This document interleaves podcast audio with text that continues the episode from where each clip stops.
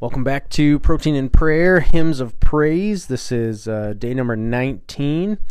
Uh, this comes to us from Mark chapter 6, 31. Come ye yourselves apart and rest a while. Uh, this is from uh, the author Jack E. Mills. Middle initial E. Jack E. Mills.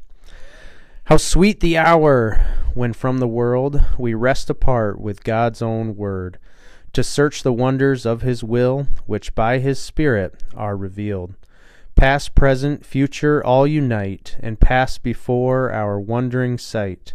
Christ in their center, subject scope, and he the seal of all our hope. Chosen in him before the earth, through Satan's pride came under curse, destined in ages yet to come, to dwell in heaven's highest home. That hour of thought is past too soon, yet shall its light full as the noon brighten our desert pathway here, till we with Christ in light appear.